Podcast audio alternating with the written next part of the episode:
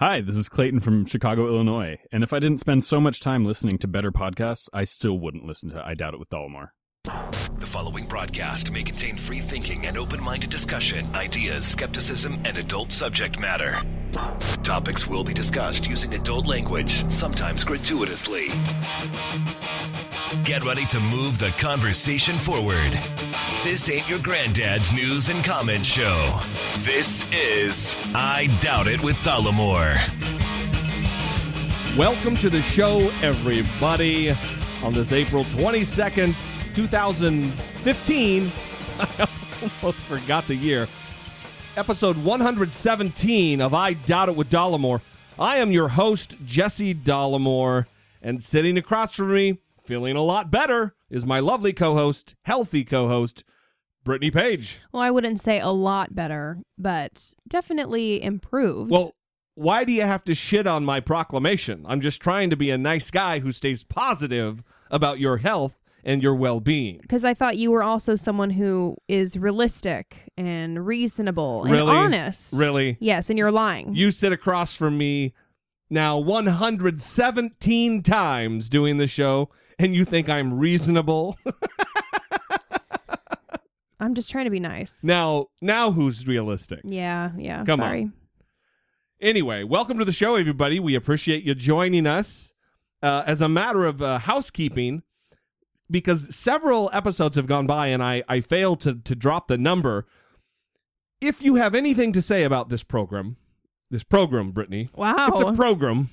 If you have anything to say about this program, this broadcast that you disagree with or you agree with, I would encourage you to call six five seven, four six four, seven six zero nine. That is our voicemail line.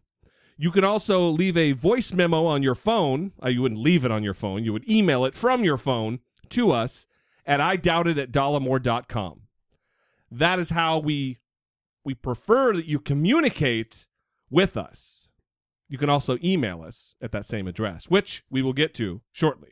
But before we do, Brittany, would you consider yourself a, an artsy person? Oh, no. No, no, no, no. No, I think that should also be apparent to anyone who knows me. My voice sounds terrible right now, well, by the still, way. You're still... It sounds worse you're still than before. Sick. You're still in the... Okay, you want realism? You sound like shit. Yeah. You sound like you're gargling a bag of asphalt. It like it's gravel. It sounds really squeaky. I feel I almost don't want to talk. I feel like it's squeaking. Hey, fine it's by me. It's popping off. Fine by me. Okay. Well, the reason I ask is because I described myself the other day as someone who's not very creative. And I was, oh, admonished. Oh, don't say that about yourself. You're very creative. Oh, you're creative. And I, I just... I don't think I'm creative. And then we got into a talk about art. Mm-hmm. And it reminded me of a time where you and I went to the Laguna Art Museum in Laguna Beach, California. And I did, listen, I don't want to come across like a dick, although... Come it, on, that's inevitable. It does seem to be something that I'm good at. Yeah, it just happens naturally. But I remember walking around that place and there were many people standing in front of what could only be described as the tabletop of something they bought at IKEA. Right, like a piece of IKEA furniture that has not yet been assembled, just like the flat top of a table. Right, and they're standing in front of this, like the top of a fucking coffee table. Just leaned against the wall. And they are, oh, it was, that's right, it was just leaned against, it wasn't right. even affixed to the goddamn no, wall. It was leaned. just, yeah, just lean, leaned up, like a kitchen table leaned up against the wall. And that was the, the installment, that was the art piece. And there were... many people. We sat and watched for probably ten minutes as c- scores of people walked by and they would pause. And there were even people with notepads who would write their notes and like, mm, mm, mm. Mm-hmm. Oh, I really connect mm. with this one. I oh, really get this one. I, this, this artist's audacity is just, oh. And I hate those people. Oh, I would sit there vibes. with seething anger and hatred toward them because there's not a fucking chance they they look at that tabletop leaned up against the wall and think it's artsy and that there's a message to be conveyed. Okay, well, getting that angry is probably excessive. Listen, I get that angry about everything. Okay. Also, probably excessive and a problem. I get that angry when gas goes up like a, a, a cent or two. Mm. So I guess I'm in a perpetual state of anger. I guess so. Yeah. Yeah, but I understand what you're saying. It didn't make me angry. It was more entertaining, because I think when you're in that environment, you you feel a need to kind of show off and impress other people, when I think mm. everyone in the situation is just fooling themselves and trying to fool other people, right? Yeah, yeah. They want to portray themselves as being artsy, and they want people to view them as artsy, and everyone feels that way, so they just all walk around acting like they get everything. And I stand there and I'm like, I don't get this it, piece of IKEA furniture leaning against this wall. Well, I don't know. Maybe it's because I'm a little older now and a little bit more secure in who I am that I don't think I have to pretend to be something I'm not. But it might also be that I don't want to be perceived as someone who thinks that a tabletop leaned up against the wall is something creative and awesome. Well, maybe it was, and I just don't get it. That's no, fine. There is not a chance that that artist gave that any thought. Listen, I know artists. I we should have, I know a guy who's a street artist. And his methods might be suspect, and it, you know, some people might call it vandalism, and I think in a sense that it is, but that's part of his art. We should have him on, Thrashbird, to discuss the IKEA furniture leaning up against well, the wall. Well, I think he could might have a, a unique perspective on how the fuck that is art. Uh-huh. I don't know, but maybe it's just my mind doesn't work that way, and maybe I'm thankful that my mind doesn't work that way. Yeah, well, I think it's, I don't know. I don't have as strong an opinion on it as you do. I have a strong opinion about everything. I I know that. Speaking of strong opinions, Brittany Page, mm-hmm. and speaking of the email address, which is I doubt it at dollemore dot com, our loyal and faithful listener in Denmark, Alexander, wrote in uh, relative directly to our death penalty talk that we had. And listen, I don't always like to toot my own horn when I'm right.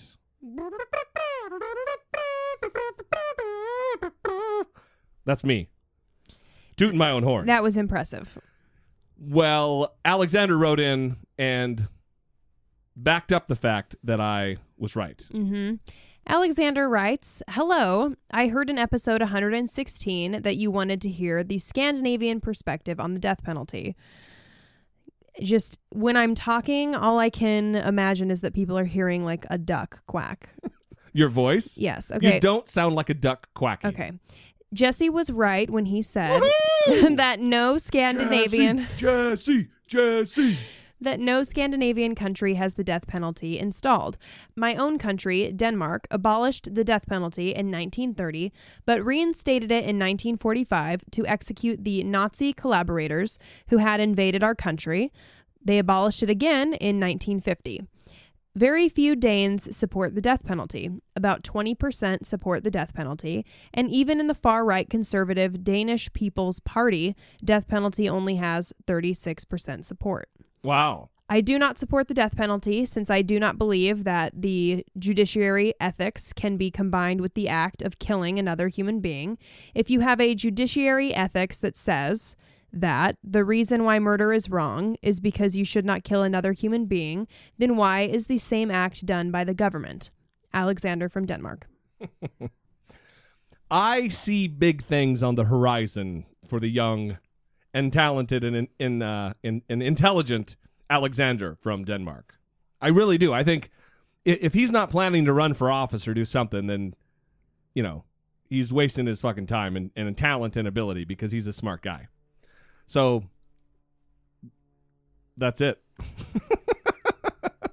I just wanted to share the email because, one, we like to acknowledge when listeners communicate with us, but also, you know, anybody who says I'm right and backs up that I'm right, I, we just gotta, we gotta get that on the record. Right. Thanks a lot, Alexander. Do you see what you've done? Yeah, it's good. So as a matter of follow-up, uh, a couple episodes ago, I think three or so, we talked about a judge in Orange County, here in my backyard, uh, Marc Kelly, M. Marc Kelly. I don't know that I ever trust a guy whose first name is an initial, mm-hmm. you know? Yeah, it's probably safe.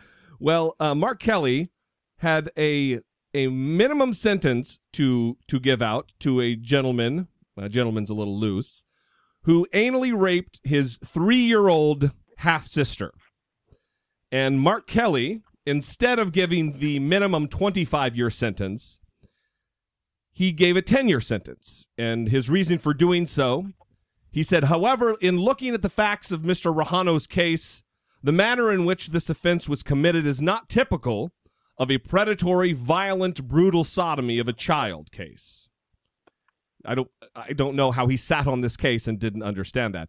Mister Rajano did not seek out or stalk the victim. He was playing video games and she wandered into the garage. He inexplicably became sexually aroused but did not appear to consciously intend to harm the victim when he sexually assaulted her. Right. So Judge Kelly issued a wildly light sentence, and people in Orange County and across the globe have been outraged. One such outraged individual in Orange County is a gentleman by the name of Brian Scott, who joins us on the phone right now. How are you, Brian? I'm okay. Thank you very much. Listen, I, I wanted to have you on because, well, one, I want to support what you're doing here, the the the measure to recall the judge. Um, up until today, it sounded like the Orange County Board of Supervisors wasn't really very vocal. They didn't. They hadn't made a move, and then just a few hours ago, it, it appears that they have uh, come out and support your your recall efforts. Um, you know, there's a quote by, it's often misattributed to a guy named Edmund Burke, and it says that the only thing necessary for the triumph of evil is for good men to do nothing.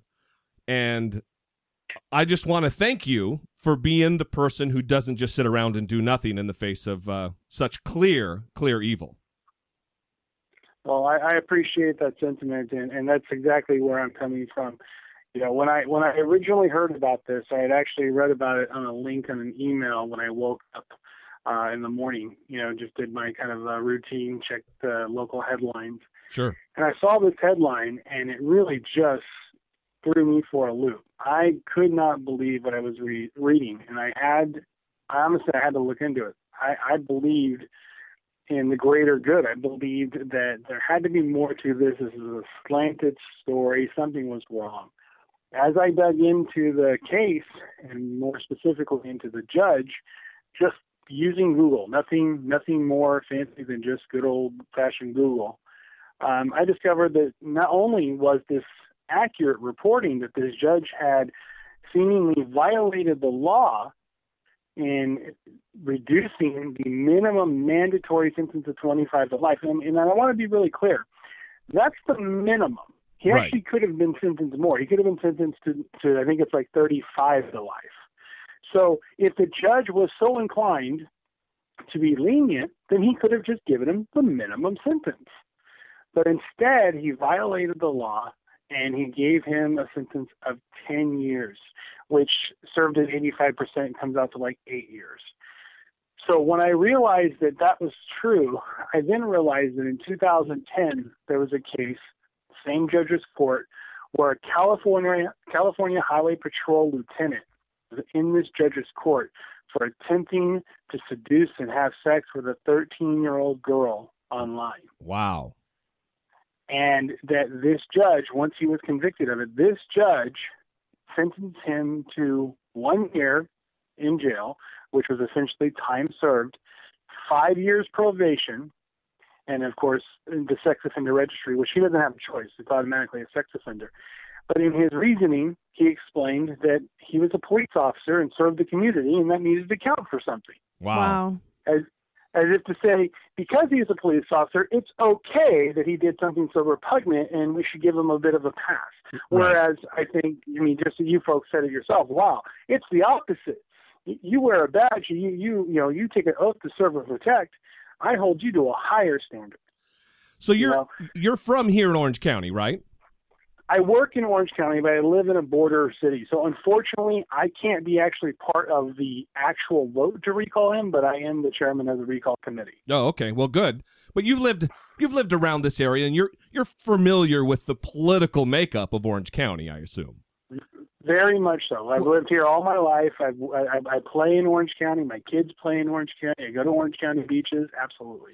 For our many listeners who are outside of California and out, maybe even outside of the United States, Orange County, where I sit right now, where I speak into this microphone, is a very conservative political, politically area.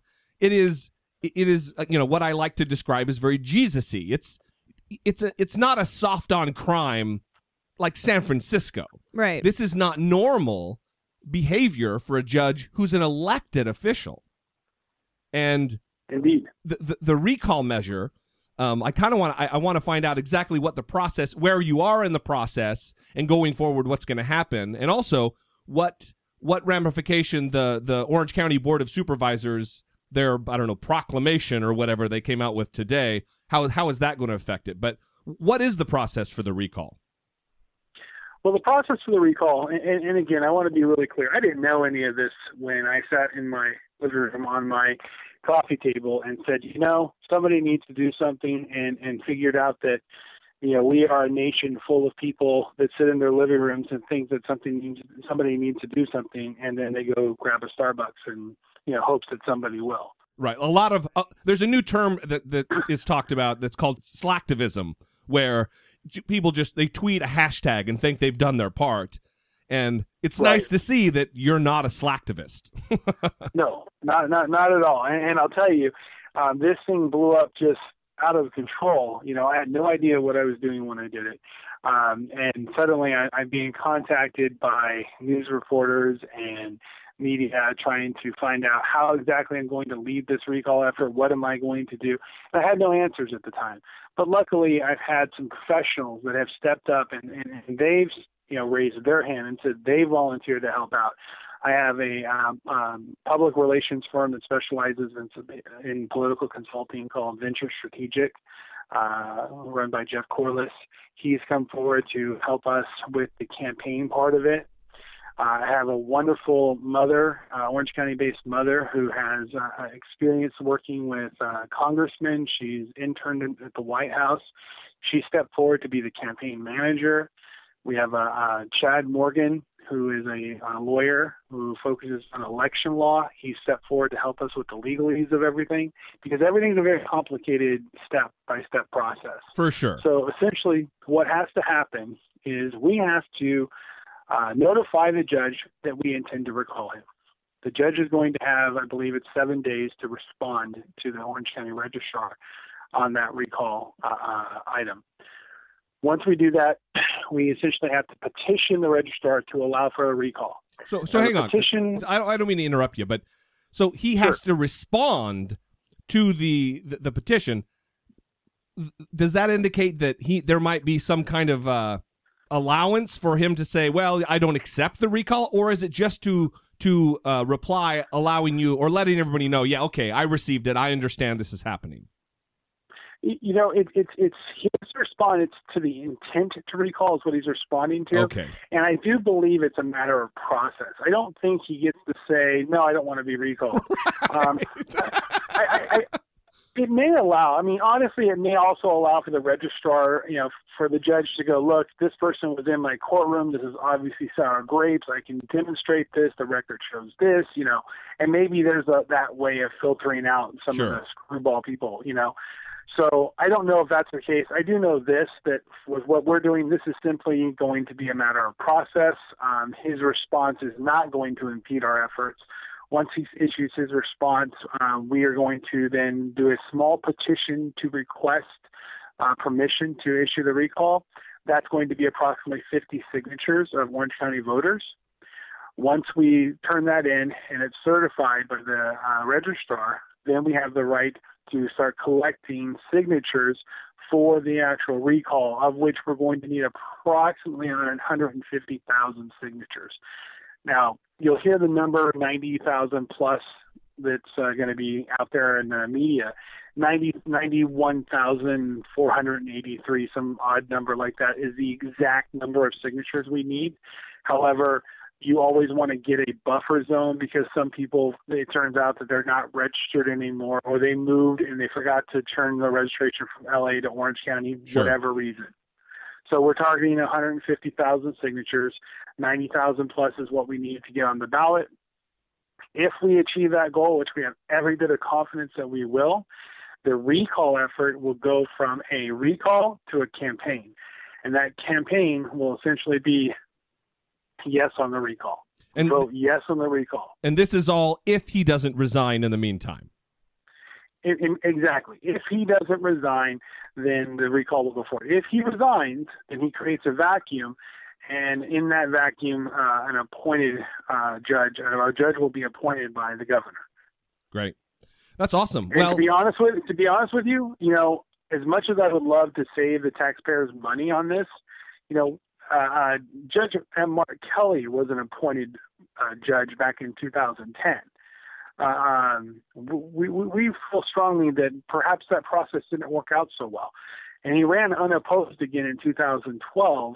And that's how we're still stuck with this man. So we actually would like to see a vote of the people putting a judge in place, which is as it should be.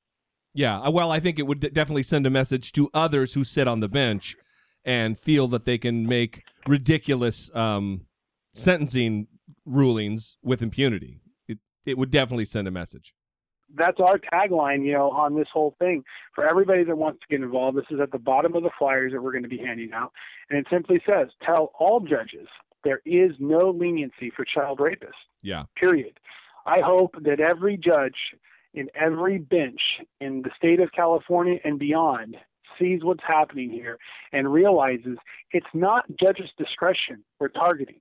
It's not mandatory sentencing that we're trying to promote. What we're saying is there can be no leniency for a man that rapes a child, a toddler. No. Right. I listen, I, for what it's worth, for what my advice is worth, I really hope that the language you're using now is the language that you use going forward, because too often the word molestation or sexual assault or just pedophile is used. And I think you really need to bring it home and say child rape, because that's what it is. It's not assault. It's not molestation. It's rape. It's a serious, brutal offense that is going to change that little girl's life forever.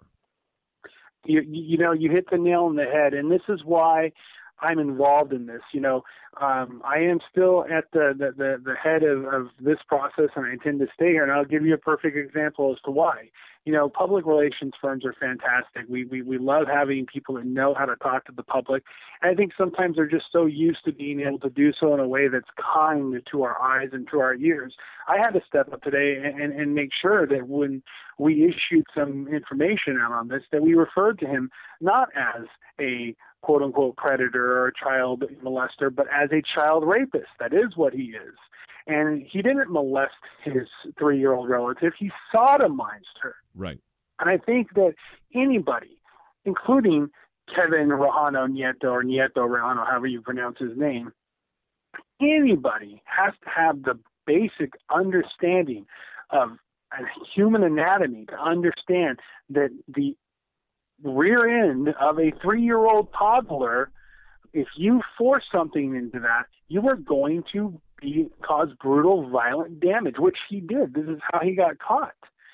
And for the judge to dismiss this as a non-brutal act that, that that's not typical of child sodomy, I have a really important question I would just love for Judge Kelly to answer one day. What's a typical child sodomy like? No kidding.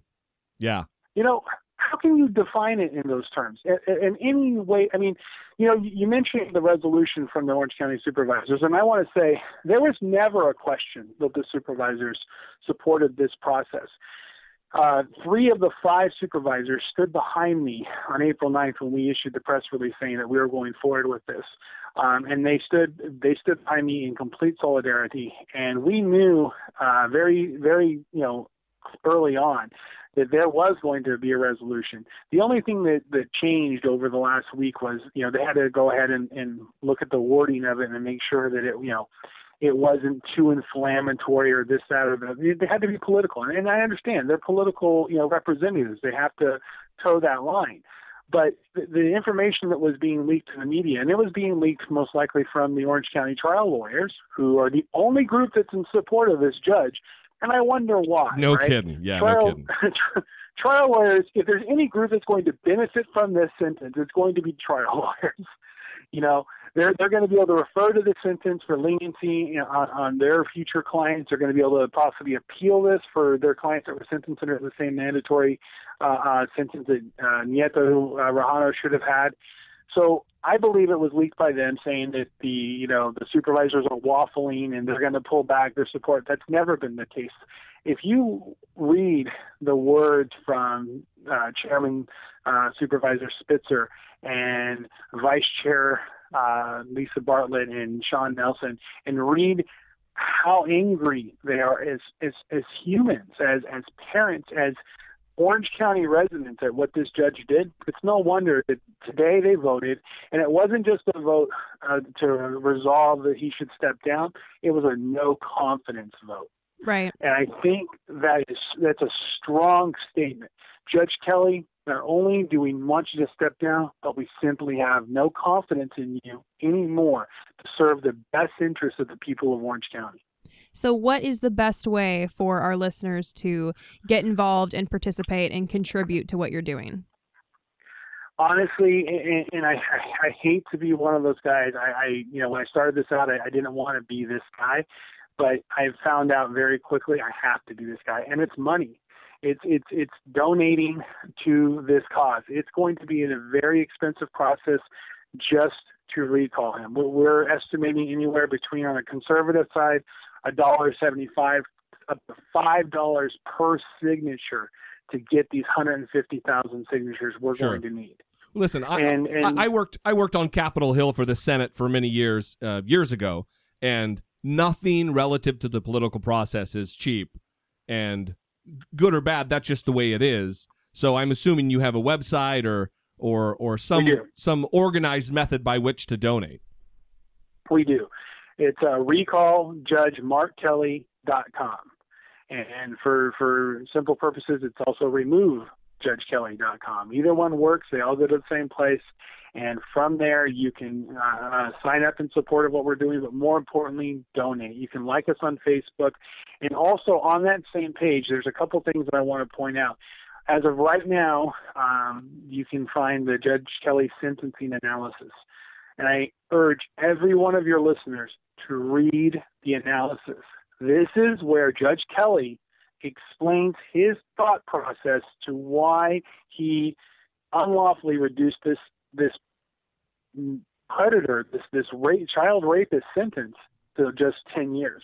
And in it is where he talks about how that he's taken into consideration the fact that the rapist didn't ejaculate. Ugh. Like, that's cause for leniency? Goddamn. Listen. Exactly.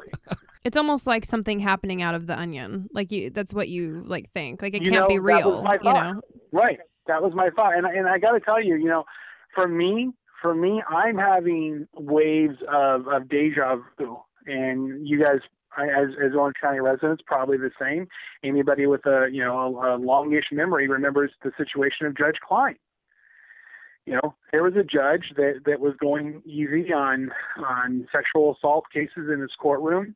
They tried to recall him. Unfortunately, it wasn't very successful, but he ended up not being elected. Subsequent to all that, they found child porn on his own personal computer. Right. Wow. You know, so I'm not saying that that's the same situation we have here, but I'm saying we can't allow those types of situations, and we can't allow the leniency of judges on these types of cases. Well, listen, you know, if, if, we're wanna, gonna, if we're going to protect if we're going to protect anybody in our society, it needs to be the most powerless. The the people who Absolutely. Need to be protected the most are children. And then children Absolutely. That need to be protected the most are three-year-old children. And to let Absolutely. A maniac like this off, when he might be out at a grocery store near you in less than ten years, that's unacceptable. And I would admonish everybody to to go visit recall judge kelly dot com. Go like the Facebook page. If you have a dollar, five dollars, ten dollars, or if you're, you know, Daddy Warbucks and you've got more than that, donate to this very important cause. Listen, yes, uh, recall judge marc kelly dot com. Oh, Judge Marc Kelly. recall judge marc kelly dot com. Listen, Brian, I really appreciate your time and you explaining the process to us. I, I really you know, I'm I'm if there's anything that we can do further, you know, we're local. I would I would absolutely love to to give of my my time and treasure, whatever we can do to help out. I'm I'm on board. So we appreciate it. There is one last thing I'd, I'd like to close with, and that's this. Um, you're going to see in some of the media, because it's interesting to see how the media has slanted this story one direction or the other. And there's a certain group of them that feels that because the victim's family requested leniency, and that, you know, Judge Kelly simply listened to the victim's family.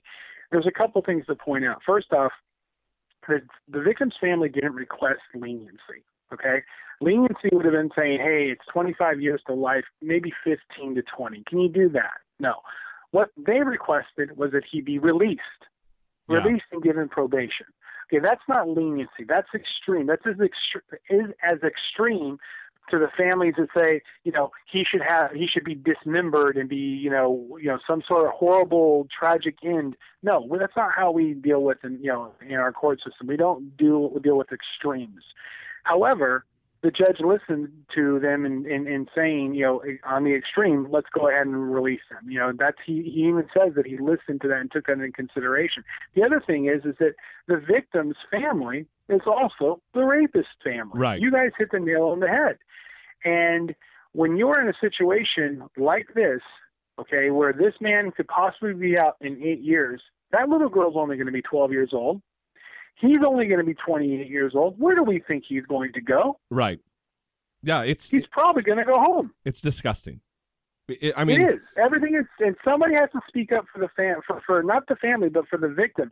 And we have, uh, um, the, watch our Facebook, watch our our uh, our webpage, because there is a young woman who has bravely stepped forward. She's uh, thirty-eight years old, I believe, and she has, you know, been very open with us. She was three years old when she was uh, brutalized and raped by a member of her household. And, you know, one of the things that Judge Kelly says is that uh, she looked happy and healthy, and there's no reason to think that she's not going to grow up to lead a perfectly normal life. Well, this woman has stepped up to be the voice of that victim, since we've not been able to hear from the victim, and said, look, the same thing happened to me. I was not happy and healthy, despite of what you may think, and I did not grow up to lead a perfectly normal life. Yeah, of course not. I mean, this is... Um... Brittany is in graduate school for psychology, and there are profound psychological ramifications of of a brutal being brutalized like this.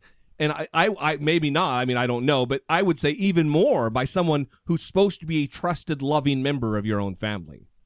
Indeed. So, listen, like I said, uh, we really appreciate you coming on. Uh, we're going to keep following this. We're going to keep talking about this. And uh, if there's anything that you, you need from us, what re- you know, relative to the megaphone that I happen to have, uh, let us know. Will do. Thank you. Just keep the story alive. Keep reminding people to donate. That would be fantastic. Absolutely. Thanks a lot, Brian. Thank you. Bye-bye. All right. Also, as a matter of follow-up, Doctor Oz, a couple episodes ago, we talked about Doctor Oz, and there are ten physicians, ten doctors across the country who have written to Columbia University to try to have Doctor Oz removed from his position of authority on the faculty of a, such a prestigious university because of his whack job, pseudoscience, bullshit beliefs. Well, the university responded that they were not going to do that. And just yesterday on Doctor Oz's show, he replied by saying this. Now, this month, we celebrate my one thousandth show. Now, I know I've irritated some potential allies in our quest to make America healthy. No matter our disagreements, freedom of speech is the most fundamental right we have as Americans. And these ten doctors are trying to silence that right. So I vow to you right here and right now, we will not be silenced. We will not give in. No one is trying to silence you. They are trying to remove you from your position of authority at Columbia right. University. You can say whatever you want. No one is saying we need to put duct tape over his face and get him to stop. That's right. You can keep saying... Although, that might be a good start. Yeah, you can keep saying whatever you want to say. No, I just don't understand why it always goes there. Like, you're being criticized for what you're saying, and then everyone's like, I have the freedom of speech. Yeah, we know. Yeah, well... Let me let, let me do this. Let me say this, that I also Brittany Page, I also have the freedom of speech. Uh-oh. Here we go. And I just would like to, to tell Doctor Oz. You would just like to. Here we go. Well, listen, he can't silence my freedom of speech when I tell him that he's a fucking whack job.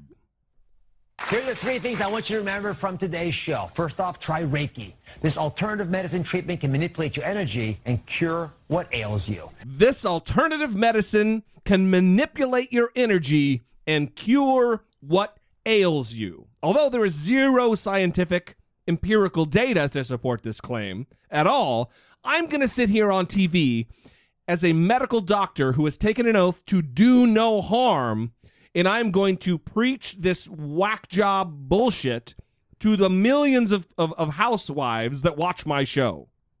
It's irresponsible. So I am exercising my free speech to tell him just how irresponsible he's being. And also, I don't like this new thing. It's like when when when when they tried to pass a the, the Religious Freedom Restoration Act, and and people say, hey, you can't discriminate against people because they were born gay. You just can't do that. And then all the Christians whine and complain that you're taking away my right of my freedom of religion and my, my right to... No, no one's doing that. All we're saying is to live in a civil society, and I'm not going to go off on a tangent about the the the the the, the RFRA, but don't... You're changing the argument, and don't do that. Right, and I think whenever someone does that, they just show that they can't provide anything to the actual argument. So instead of Doctor Oz talking about Reiki, right? Is that what it's called? Reiki, ro whatever. Ro Roku. No, yeah. no, wait, that's a T V thing. Yeah. Um, and talking about how, you know, maybe he shouldn't be telling people to try it or whatever, or just saying, yeah, I, I said that, but maybe I should have talked about how there's, it, it doesn't, it's, it hasn't been shown to do anything. Right. There's zero data supporting the efficacy of Reiki. Zero. None. Not one study. Not one scientific study. No peer-reviewed research. None. I mean, James Randi has debunked it a million times. The, the waving of their hands over someone's body, and it's supposed to heal them, realign their chakras or whatever. Re adjust your energy levels. What what the fuck does that even mean? So that's what I mean is it's just rather than taking the argument at face value and addressing the issues that these doctors have raised, that's right. He's going to, well, I have the freedom of speech. He doesn't address the concerns. He just says, quit telling me I can't talk. Right. And well, that's not what they're doing. Right. Well, your colleagues are simply asking a question of, well, what are you doing here? I mean, you're a doctor and you are telling people how to get healthy, but you're giving them tools that aren't, you know, effective. Right. They're, I wouldn't even say they're placebic. They're, they're just, they're whack. They're, oh, they're... I'm, I'm sure they probably have some placebo effect. Ugh. I mean, we've we watched the show where the person was waving the hands over and the audience member was like, oh, I can feel it's warm and it feels good. Well, I and... couldn't tell whether she was saying that, and we, we shouldn't be talking about it without playing clips, but the woman, she did agree, but I don't know if it's because she feels bad that she's on T V and doesn't want to make her hero, Doctor Oz, look like an asshole, or if it's really she felt warm. Mm-hmm. Anyway, he's just, he's a fucking embarrassment. Oh, perfect segue. Look, speaking of embarrassing, Ben Affleck, another piece of follow-up. Look at us. Jesus. Going through the list here, taking us forever to get to the actual meat of the episode. Ben Affleck, Who's, who just found out via um, a P B S television program, program, Brittany, program, right, called Finding Your Roots. He found out that he is a descendant of slave owners, or at least one slave owner, and he tried to have these facts covered up. Well, he has now come out and apologized for having done so, and his reasoning is just that he was embarrassed. Right. Ben Affleck says, I didn't want any television show about my family to include a guy who owned slaves. I was embarrassed. The very thought left a bad taste in my mouth. So Ben Affleck says Skip, who is the um, host of the show. Yeah, Henry Gates. He's a Harvard professor. Skip decided what went into the show. I lobbied him in the same way that I lobby directors about what takes of mine I think they should use. This is a collaborative, creative process. Skip agreed with me on the slave owner, but made other choices I disagreed with. In the end, it's his show, and I knew that going in. I'm proud to be his friend and have participated. It's important to remember that this isn't a news program. Finding Your Roots is a show where you voluntarily provide a great deal of information about your family, making you quite vulnerable. The assumption is that they will never be dishonest, but they will respect your willingness to participate and not look to include things that would embarrass your family. I regret my initial thoughts that the issue of slavery not be included in this story. We deserve neither credit nor blame for our ancestors, and the degree of interest in this story suggests that we are, as a nation, still grappling with the legacy with the terrible legacy of slavery. It is an examination well worth continuing. I am glad that my story, however indirectly, will contribute to that discussion. While I don't like that the guy is an ancestor, I am happy that aspect of our country's history is being talked about.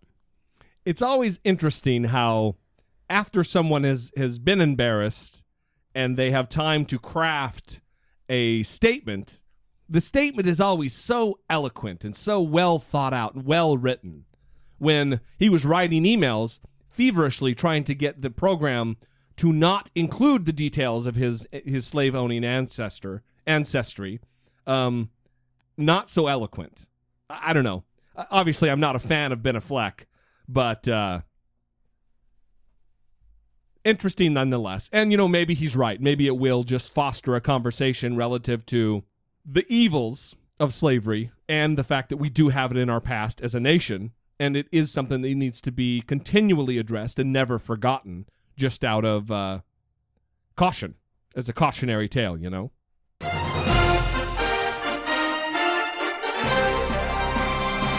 Dollemocracy twenty sixteen, facing down pessimistic politics with realistic optimism. Ha ha! Every day, every single episode that passes, Brittany Page, we get closer to the election in twenty sixteen. And every day, a little bit of news comes out that leads us to laugh and make fun of the candidates because they, they're also, just like a Ben Affleck character, they're not thinking very clearly about their actions. Rand Paul this week, did he post it to his website or post it to Twitter? Twitter. He, well, tell him what he did. He posted a tweet that says, do you know of at Hillary Clinton accepting money from foreign countries? Report it now. And you can go to his website and you will find a form where you can, quote, report now if you know anything about Clinton's foreign cash. The form requires you to provide your first name, last name, zip code, email address, and then finally the additional information. Paul has made Hillary Clinton's credibility a central theme in his attacks in recent weeks. It just, how desperate is Rand Paul that he has to appeal to Twitter to try to get dirt on Hillary Clinton? There are people who whose sole jobs within the political spectrum and the scope of things that they are, you know, assassination artists. They they dig up dirt on candidates. It's called opposition research. They do this. So why does he need to go to Twitter? Is it because he's cheap and he doesn't want to spend the money to do the opposition research?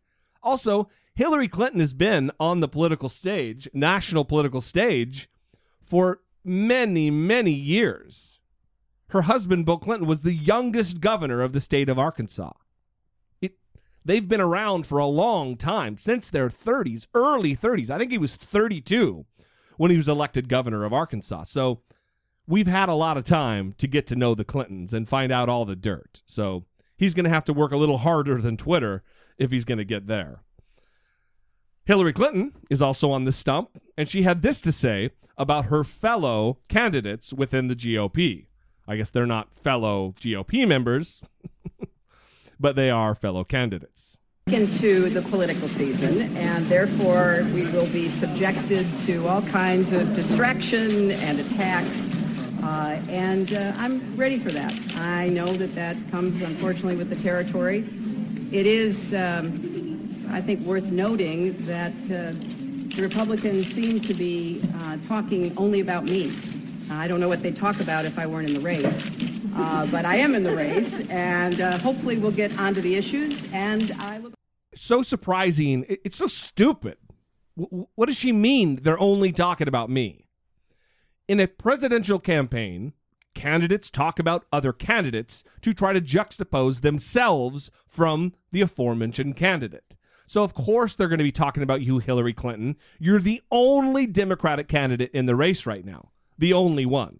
So you're the only target in the race right now. Otherwise, they have to just turn on each other and cannibalize the party, and that's not healthy. She was actually also in the news this week because, according to a New York Times report, she called for toppling of the wealthiest one percent. Isn't she a member of the one percent? I believe so. Ugh. Clinton reportedly made the comments in a meeting with economists earlier this year when she was shown a graph that, quote, charted how real wages, adjusted for inflation, had increased exponentially for the wealthiest Americans, making the bar so steep it hardly fit on the chart.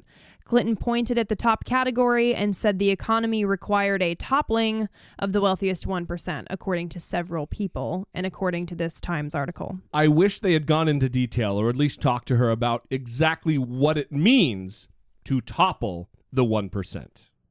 I think that is problematic language.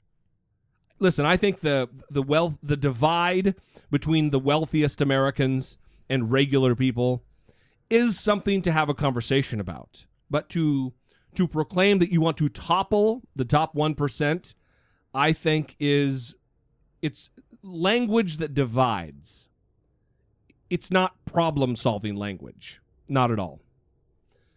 Also, and we'll move on, you, Mark Rubio from Florida, he was recently questioned, well, all the candidates have been questioned about gay marriage and whether they would attend a ceremony, but his answer stood apart from the rest. Right. Marco Rubio says that he does not believe same-sex marriage is a constitutional right. He said instead that the issue should be decided at the state level, although he did concede that, quote, sexual preference is something that people are born with.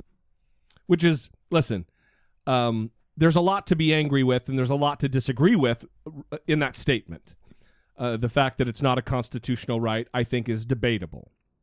But if it's not a constitutional right for gays, then it is also not a constitutional right for straights. That's what I don't understand, because he continued, quote, it's not that I'm against gay marriage. I believe the definition of the institution of marriage should be between one man and one woman. States have always regulated marriage, and if a state wants to have a different definition, you should petition the state legislature and have a political debate. I don't think courts should be making that decision. And it's just strange because he doesn't believe that it's a choice. Right. So so what makes them inherently different and not allowed to be included in the definition? Yeah, I don't know. I think that he's probably really trying to hedge his bets. But I'll say this. Listen, if there's anything positive to be taken away from what he said, it's that this early on in the political process, this early on in his run for president, he is conceding that he believes it is innate, that you are born gay. That's a big deal. That's a big deal for a conservative Republican candidate to say. Right. Now, we'll see how his views develop or evolve over the course of the next several months. You mean if he's forced to recant? I don't know that he will. I think he's caught now. He said it. Right.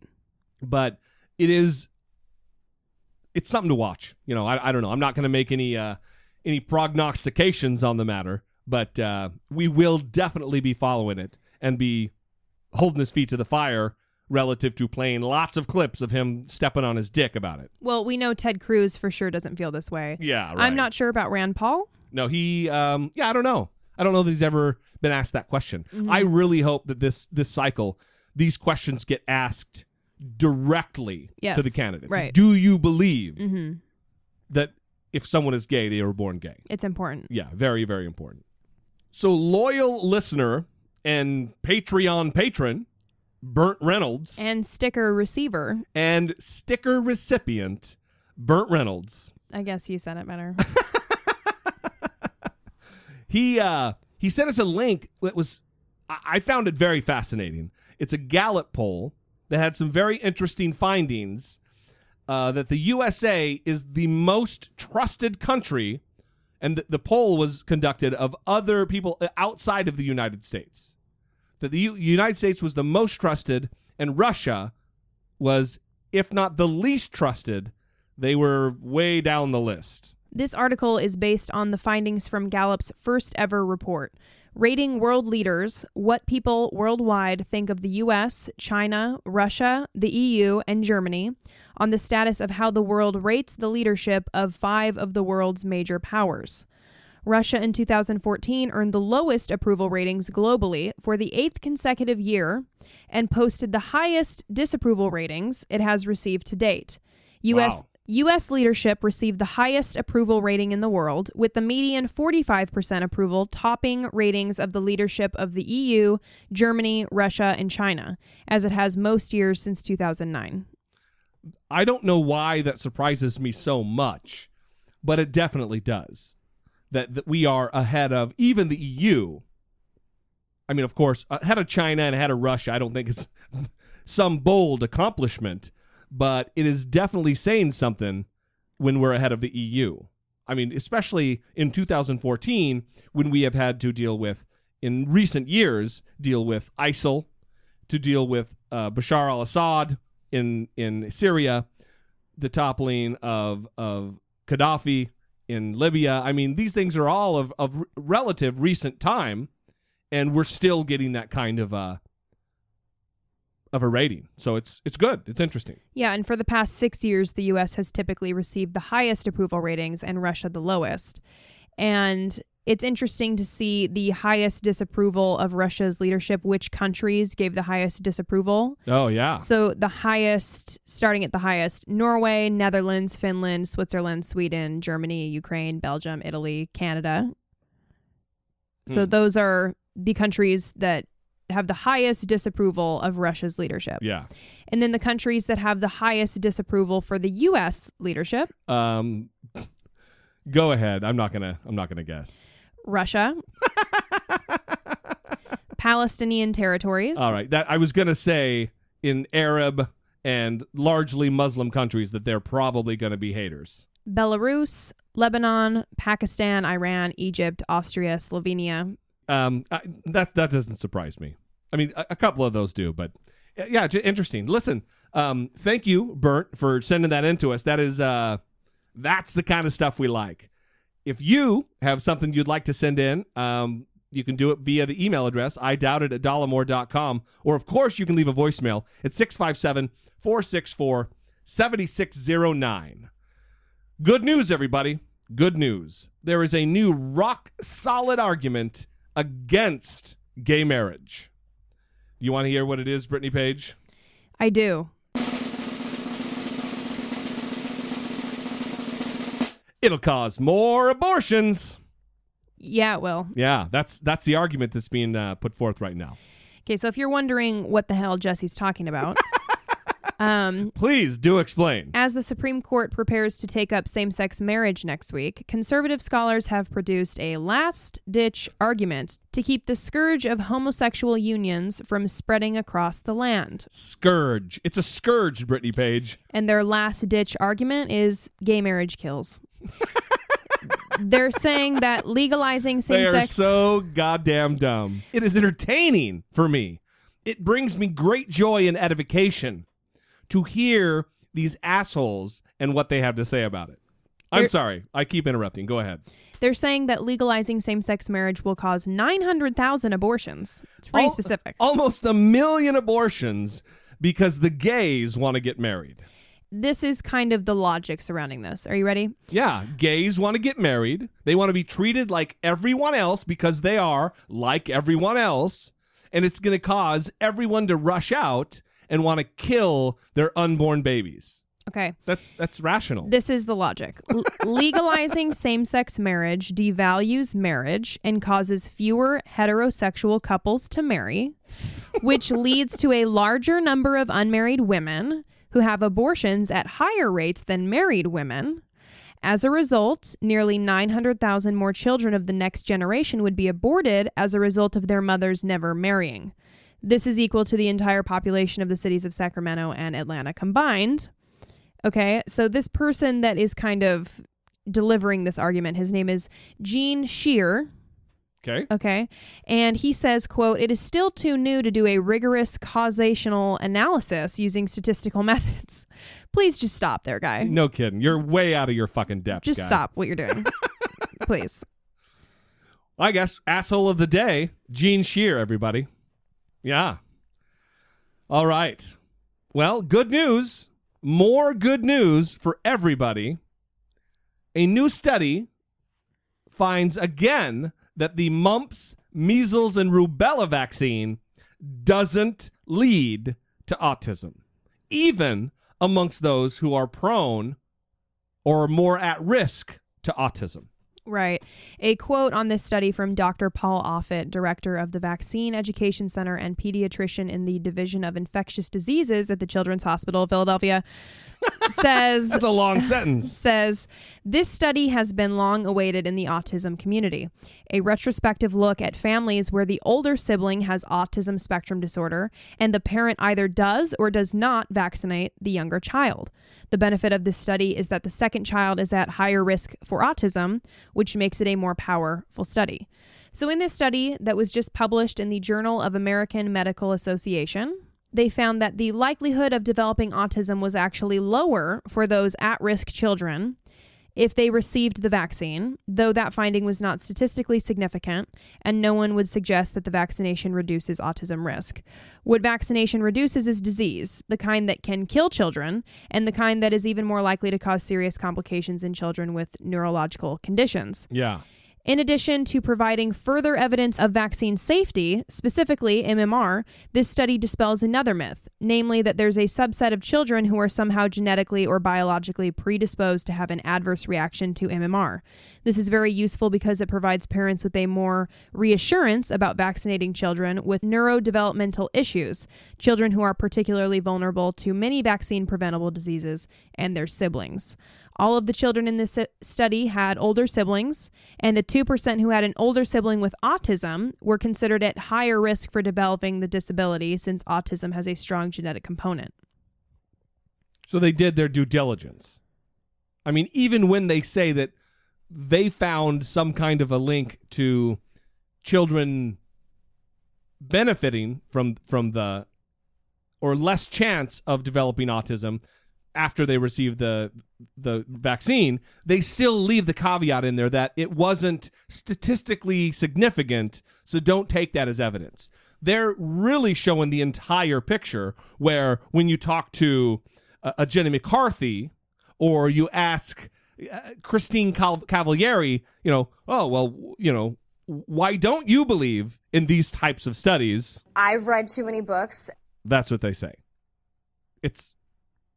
It doesn't make any sense that that that the, the, the anti-vaxxer crowd still clings to this logic that they, they've done so much research in the matter, when the true research that's being done is by this group, is by these types of real scientists with real data analyzing real statistical analysis. It's unbelievable. So they say the choice not to vaccinate the younger child didn't decrease the risk of autism. It only increased the risk of contracting measles, mumps, or rubella. Of course, because if you don't get vaccinated for a terrible disease that kills millions of people in years past, you're at risk of getting that terrible disease and dying. Ugh. Well, anyway, so... I just want to make yeah, one yeah, note please. here. They said, uh, unfortunately, precious resources were invested in proving what we already knew, that M M R vaccine is safe and doesn't trigger autism because of the sham and fraud promulgated by Wakefield. We must now focus those resources on legitimate scientific hypotheses about autism.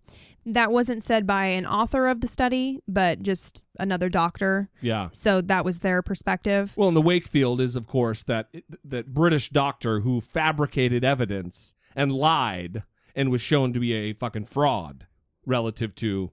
He's the one that got this entire thing started, that there was rock solid evidence that the mumps, measles, and rubella vaccine led to, was causal of of autism. Right. And I don't think it's necessarily a waste of resources like this person is saying, because this study, you know, with ninety-five thousand people, by the way, I don't know if we said yeah, that. We didn't. I was getting ready to talk um, about it. Almost one hundred thousand people in this study That's huge. Right. When the Wakefield study had like twelve kids or something. Yeah, in twelve it. Or sixteen. So this is a study that really puts things in perspective. And I don't think it's a waste, because what if this study, you know, wakes some people up and they right. think, wow, that's a lot of people. And wow, I think this is meaningful. Well, I hope people in California who are going to Disneyland are paying attention, because the rampant spread of a, a, a, a previously eradicated disease is no, no little issue. It's a big deal. And it puts all of the most vulnerable among us at risk, children. All right, well, with that good news, we're going to leave you. Listen, we appreciate you listening, taking time out of your busy weeks to, to join us and help us move the conversation forward. If you do have something to add, don't hesitate to call. Don't hesitate to put this phone number that I'm getting ready to say into your smartphone, into your your database of numbers that you call regularly. Put us on speed dial, six five seven, four six four, seven six zero nine. Send us a voice memo from that same fo- uh, smartphone, if you would, and email it to I doubt it at dollemore dot com. If you'd like to support the show other than listening twice a week, on the website, dollemore dot com, we have an Amazon search bar. By using that search bar, a little bit of the money you were going to spend anyway is allocated to the show. We get a little bit of a, a piece of the action, a little commission. You don't get charged anymore. And if, and if you're going to spend your money anyway at amazon dot com, why not help your favorite show filled with news, news, and ridiculous comments? Until next time, everybody, for Brittany Page, I am Jesse Dollemore, and this has been I Doubt It. And you think I'm reasonable?